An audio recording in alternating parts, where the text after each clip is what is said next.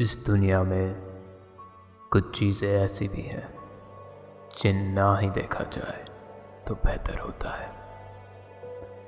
Diary के पन्ने से आपके लिए एक और दिल दहला देने वाली कहानी। अगर आपके पास भी कोई डरावनी या भूत प्रेतों की कहानियाँ हैं तो डिस्क्रिप्शन में दिए लिंक के द्वारा हमें भेजें। और अगर हर हफ़्ते आपको नई डरावनी कहानियाँ सुननी हैं तो हमारे चैनल को सब्सक्राइब करें और बेल आइकन ज़रूर दबाएँ। एक हज़ार सब्सक्राइबर्स के लिए आप सभी का तहे दिल से शुक्रिया और अब बिना समय गवाए, आइए आज की कहानी शुरू करें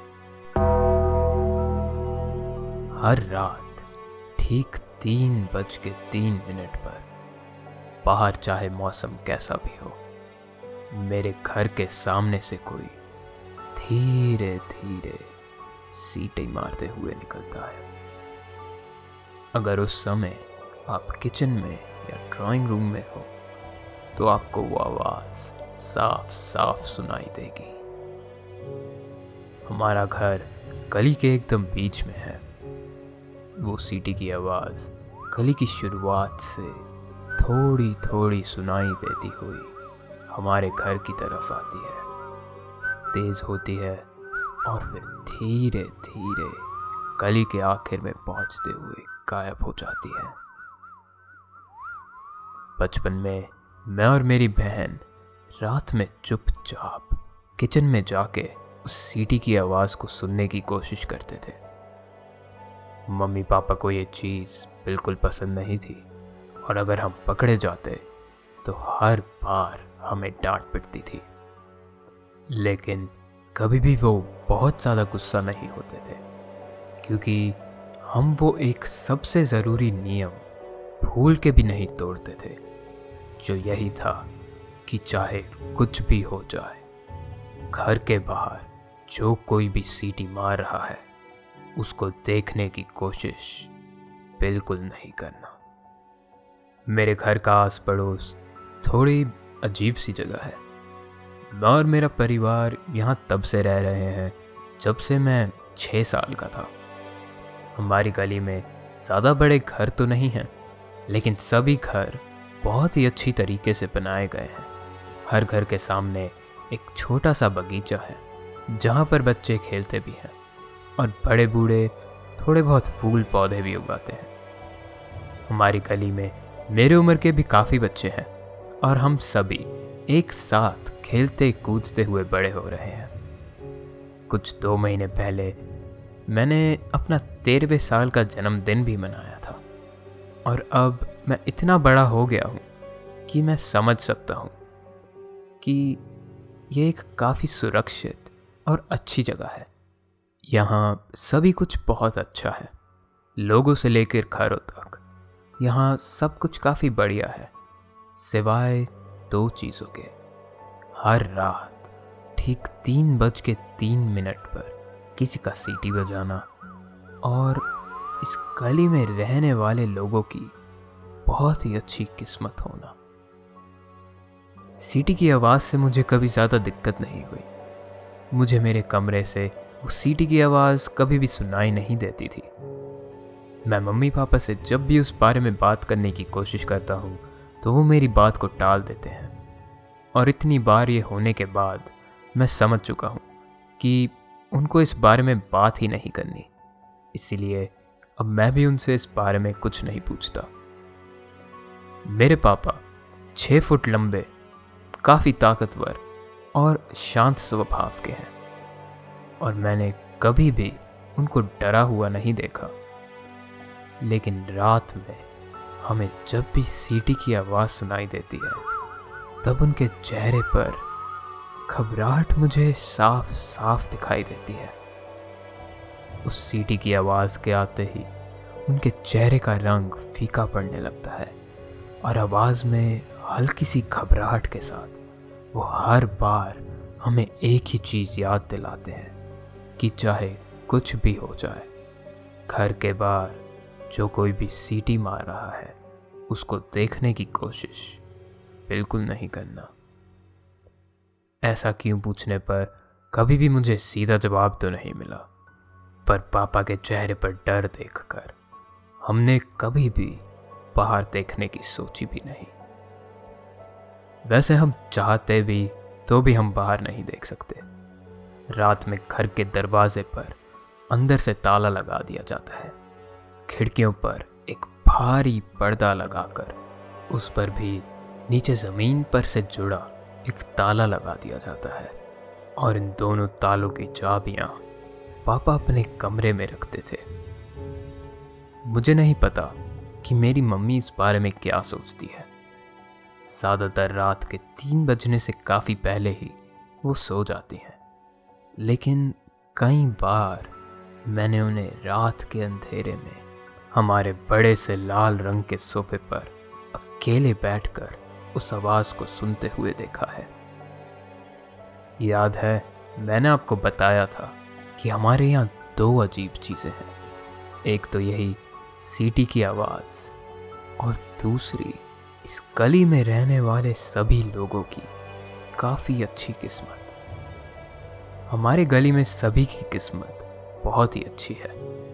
इस चीज़ को मैं समझा नहीं सकता, पर यह भी उन्हीं चीज़ों में से एक है। जिसके बारे में पापा मुझसे बात नहीं करते। इस गली के सभी लोगों के साथ छोटी छोटी लेकिन अच्छी चीज़ें होती रहती हैं। कभी कोई लॉटरी जीत जाता है तो कभी किसी का प्रमोशन हो जाता है। और एक बार तो किसी को अपने बगीचे में खोदने पर पचास लाख रुपए से भरा एक बैग भी मिला था। मेरी माँ इस जगह को हज़ारों नन्ही खुशियाँ कहकर बुलाती है। लेकिन हमारे यहाँ रहने का कारण ये सब चीज़ें नहीं है। हमारे यहाँ शिफ्ट होने का असली कारण मेरी छोटी बहन नंदनी थी। पैदा होने पर वो बहुत ज़्यादा बीमार थी और उसके फेफड़ों में कुछ दिक्कत थी। हम उसको हॉस्पिटल से घर भी नहीं ला सकते थे और महीनों तक वो हॉस्पिटल में ही एडमिट रही। वो बाकी सभी बच्चों के मुकाबले में काफ़ी छोटी सी थी। वो सांस भी खुद नहीं ले पाती थी और एक मशीन की मदद से उसे सांस लेनी पड़ती थी। हम इस घर में इसीलिए शिफ्ट हुए थे क्योंकि ये घर हॉस्पिटल के पास था। लेकिन ना जाने किस चमत्कार से जैसे ही हम इस घर में शिफ्ट हुए, उसकी तबीयत ठीक होने लग गई। एक दो दिन पहले तक जो डॉक्टर कह रहे थे कि उसका बचना मुश्किल है, वो सभी इस बात से काफ़ी चौंक गए थे। उनमें से भी किसी को समझ नहीं आ रहा था कि ये हो कैसे रहा है। ये इस गली में रहने की उन हज़ारों नन्ही खुशियों में से हमारी पहली खुशी थी तो इसीलिए हमने यहीं रहने का फैसला कर लिया। ये जानने के बाद भी कि इन सभी नन्ही खुशियों के मिलने के बावजूद कभी कभार कुछ लोगों के साथ बहुत ही बुरी चीज़ें भी होती हैं। लेकिन सिर्फ़ तभी अगर वो ये देखने की कोशिश करें कि सीटी कौन मार रहा है। हमारी गली में जब भी कोई नया परिवार आता है तो गली के कुछ लोग आके उनका स्वागत करते हैं। उसी तरह कुछ लोग हमसे मिलने और हमारा गली में स्वागत करने के लिए भी आए थे। वो सभी काफ़ी मजाकिया और काफ़ी जल्दी खुल मिल जाने वाले लोग थे। एक अंकल तो मेरे लिए बड़ी वाली डेयरी मिल्क भी लाए थे। शुरुआत में तो ये सभी चाय पीते हुए हँसी मज़ाक कर रहे थे, लेकिन कुछ पंद्रह बीस मिनट बाद उन्होंने कहा कि उन्हें मेरे मम्मी पापा से अकेले में कुछ ज़रूरी बात करनी है। और इसीलिए मम्मी ने मुझे मेरे कमरे में जाने के लिए कह दिया। मैं अपने कमरे में चला तो गया, लेकिन मैंने अपने कमरे का दरवाज़ा पूरा बंद नहीं किया। दरवाजे के पास ही खड़े होकर मैंने बाहर की बातों को सुनने की कोशिश करी। मैंने सुना कि, देखो, वैसे तो हमारी गली काफ़ी अच्छी है।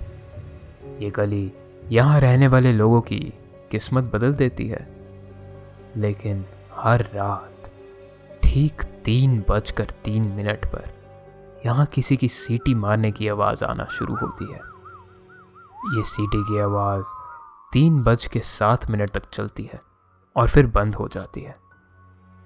ये बहुत ज़्यादा ज़रूरी है कि आपके परिवार में से कोई भी ये देखने की कोशिश ना करे कि वो सीटी कौन बजा रहा है।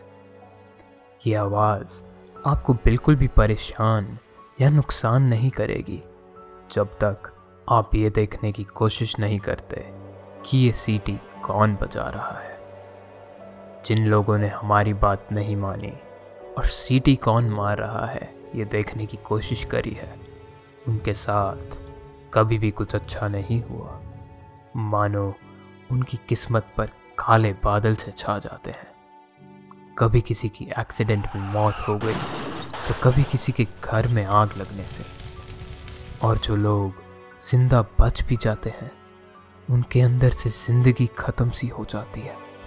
मानो उनकी रूह उनसे छिन जाती है। मेरी मम्मी को यह सब मज़ाक लग रहा था। उन्होंने उनसे पूछा भी कि ये कैसा अजीब सा मज़ाक किया जा रहा है।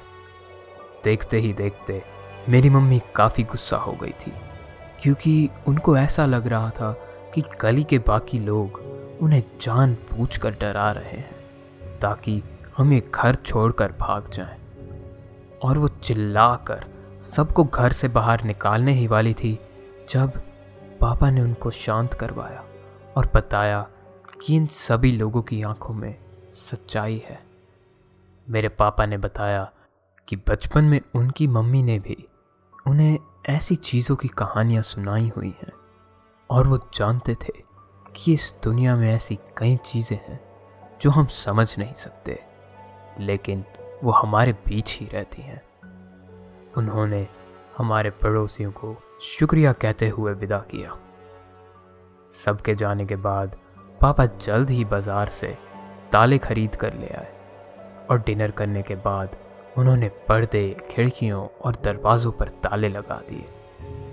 ये सारी बातें सुनने के बाद मुझे नींद तो आनी ही नहीं थी और मैं तीन बजे तक जागा हुआ था।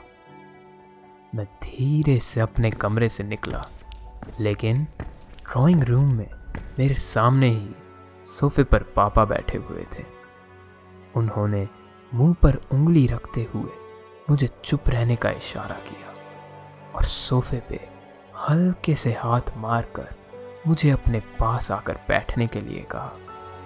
मैं उनके साथ जाकर बैठा और उस खामोशी में ही हम दोनों ने इंतज़ार किया।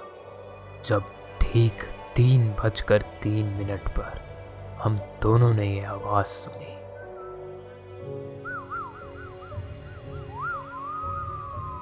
जैसा कि पड़ोसियों ने बताया था यह आवाज़ आई और ठीक तीन बजकर सात मिनट पर ख़त्म हो गई। ये सीटी की आवाज़ हर रोज़ आती है, लेकिन हम कभी भी बाहर नहीं देखते और अपनी हज़ारों नन्ही खुशियों से खुश रहते हैं। नंदनी की तबीयत भी अब दिन भर दिन बेहतर होए जा रही थी। यहाँ ज़्यादा नए लोग रहने नहीं आते, क्योंकि कोई भी यहाँ से घर छोड़कर जाना ही नहीं चाहता। लेकिन जब कभी भी नए लोग आते हैं, पापा भी पड़ोसियों के साथ उनसे मिलने और उन्हें इस गली का एक सबसे ज़रूरी नियम बताने जाते हैं। उनके घर वापस आने पर उनके चेहरे से हमेशा साफ़ पता चल जाता है कि नए लोगों ने उनकी बातों पर गौर किया है या जल्द ही हमें नए पड़ोसी मिलने वाले हैं। कुछ दिनों पहले हमारे साथ वाले घर में ही एक नया परिवार रहने आया है। उनसे पहले जो वहाँ रहता था, उनकी एक एक्सीडेंट में मौत हो गई थी और माना जाता है कि उन्होंने एक रात पहले ही सीटी की आवाज़ आते समय अपनी खिड़की से बाहर झांकने की कोशिश करी थी।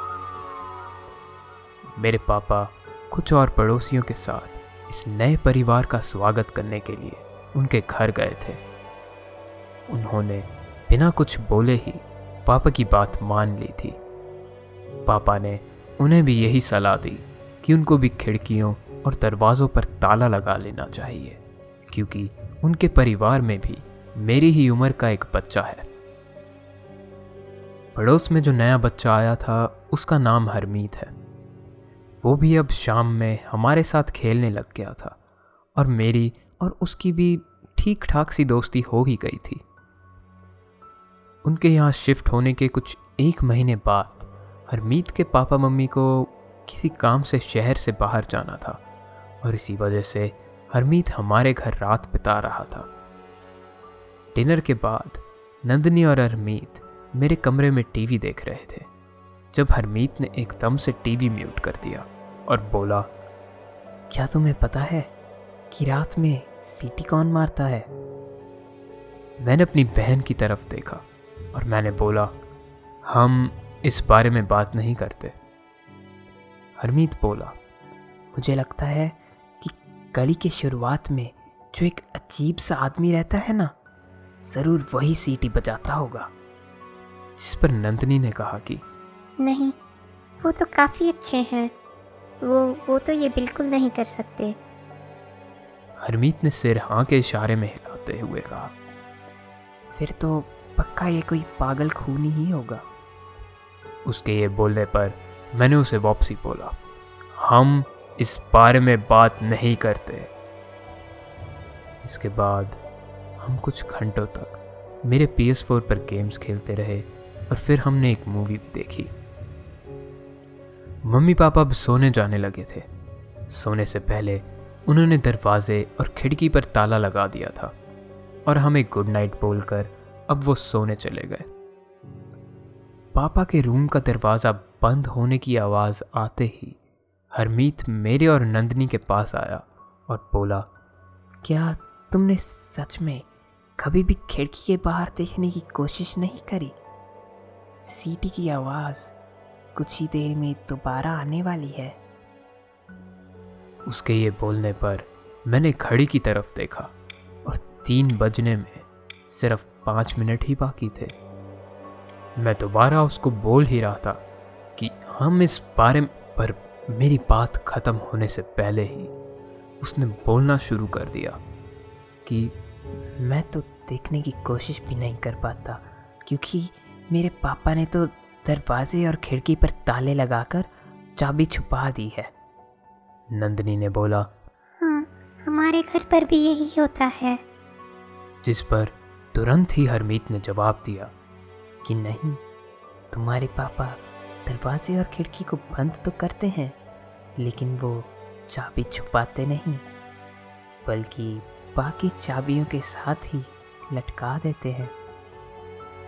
मैं और नंदनी एक दूसरे को चिंता की निगाहों से देख रहे थे, जब हरमीत ने कहा, जब अंकल लॉक लगा रहे थे, मैं वॉशरूम गया था।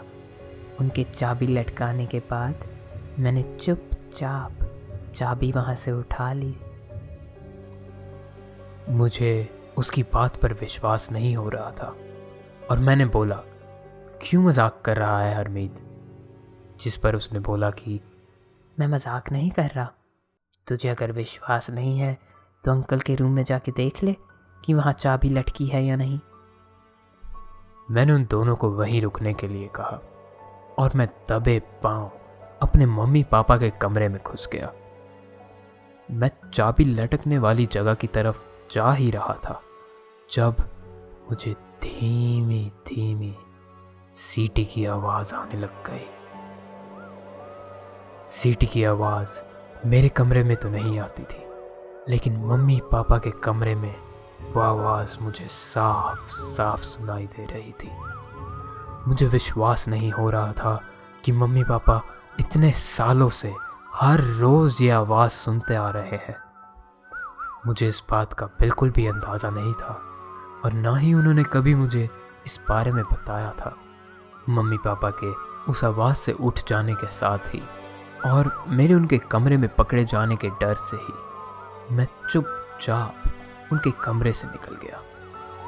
जैसे ही मैं बाहर निकला तो मैंने देखा कि नंदनी और हरमीत खिड़की के पास खड़े थे और हरमीत के हाथ में सच में खिड़की की ताले की चाबी थी। हरमीत ने मुझे देखकर एक बहुत ही गंदी सी मुस्कान दी और चाबी को अपने हाथ में घुमाने लग गया। नंदनी भी उसी के साथ में खड़ी थी। वो घबराई हुई थी, लेकिन शायद वो भी जानना चाहती थी कि रात में सीटी आखिर बजाता कौन है? सीटी की आवाज़ अब हमारे घर के एकदम सामने थी। हरमीत बिना कुछ बोले ही खिड़की का ताला खोलने लग गया।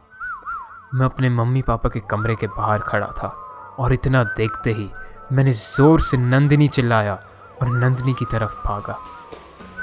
खिड़की के खुलने के लगभग एक सेकंड पहले ही मैंने नंदिनी का चेहरा पकड़कर उसको दूसरी तरफ़ घुमा दिया और खुद अपनी आँखें बंद कर ली।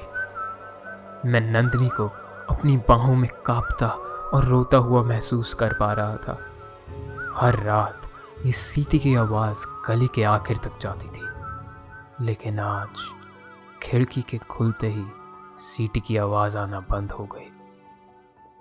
अपनी आँखें बिना खोले ही मैं पीछे की तरफ़ घूमा और मैंने नंदिनी को बोला कि, पीछे मत घूमना।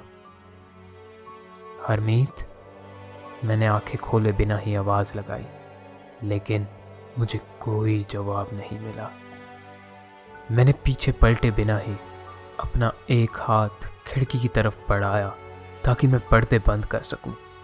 मेरी उंगलियों ने जैसे ही खिड़की को छुआ, मुझे महसूस हुआ कि ये खिड़की बर्फ़ जितनी ठंडी पड़ चुकी थी मैंने धीरे धीरे हाथ बढ़ाकर पर्दे वापस लगा दिए। अब मैंने धीरे से आँखें खोली और हरमीत की तरफ़ मुड़ा। हरमीत अभी भी खिड़की की तरफ़, अब पर्दों को घूर रहा था।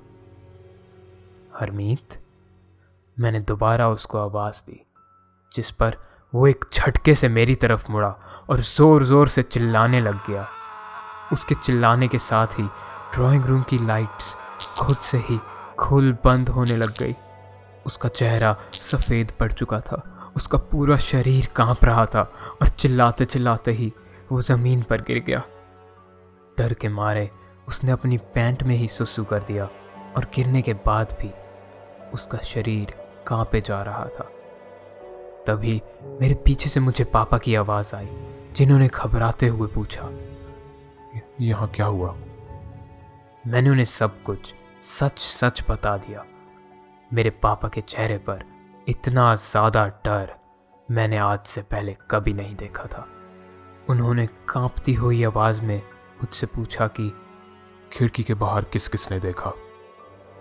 उनकी आवाज़ में उनका डर साफ़ सुनाई दे रहा था। मैंने जवाब दिया सिर्फ़ हरमीत जिस पर मानो मेरे पापा ने हल्की सी राहत की सांस भरी थी कि तभी घर के दरवाजे पर ज़ोर ज़ोर से किसी की खटखटाने की आवाज़ आने लगी। मेरी मम्मी ने चिल्लाते हुए बोला कि कोई भी दरवाज़ा मत खोलना। खटखटाने की आवाज़ और तेज़ हो रही थी।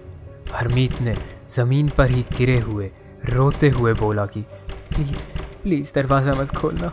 Please please. मेरे पापा हरमीत के पास गए, उसको ज़मीन पर ही बिठाया। और उसको थोड़ी सी हिम्मत देते हुए बोले कि हम दरवाज़ा नहीं खोलेंगे।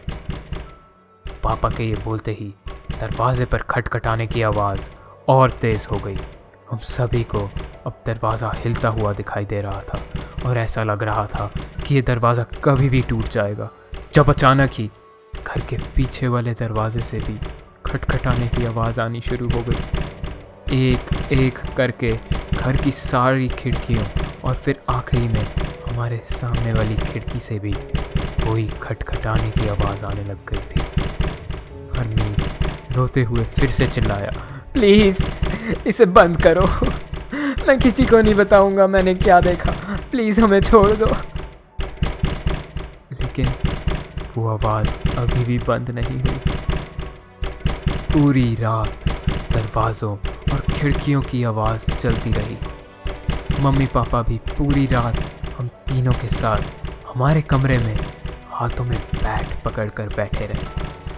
ये सब कुछ सुबह के छः बजे जाके बंद हुआ।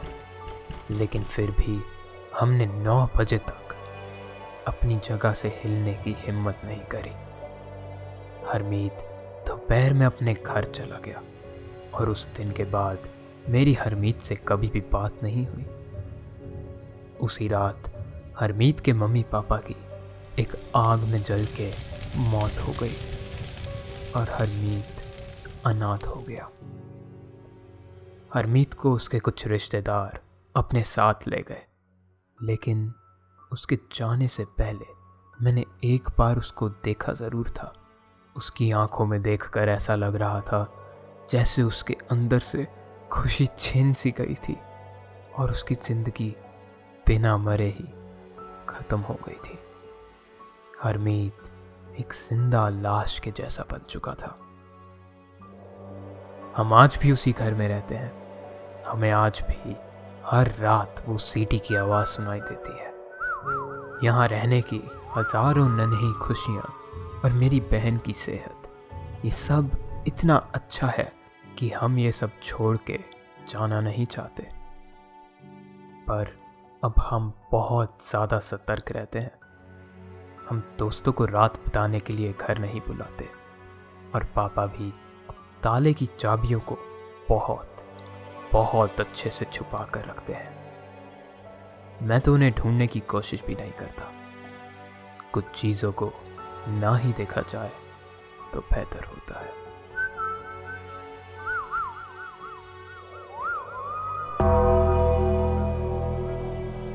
उम्मीद है आपको डर डायरी की, आज की ये कहानी पसंद आई होगी। अगर आपको ये कहानी अच्छी लगी तो हमें कमेंट्स में बताएँ और अपने किसी दोस्त को भी सुनाएँ। इस वीडियो को लाइक और हमारे चैनल को सब्सक्राइब करना ना भूलें। अभी के लिए अलविदा, और आपसे जल्द ही दोबारा मुलाकात होगी।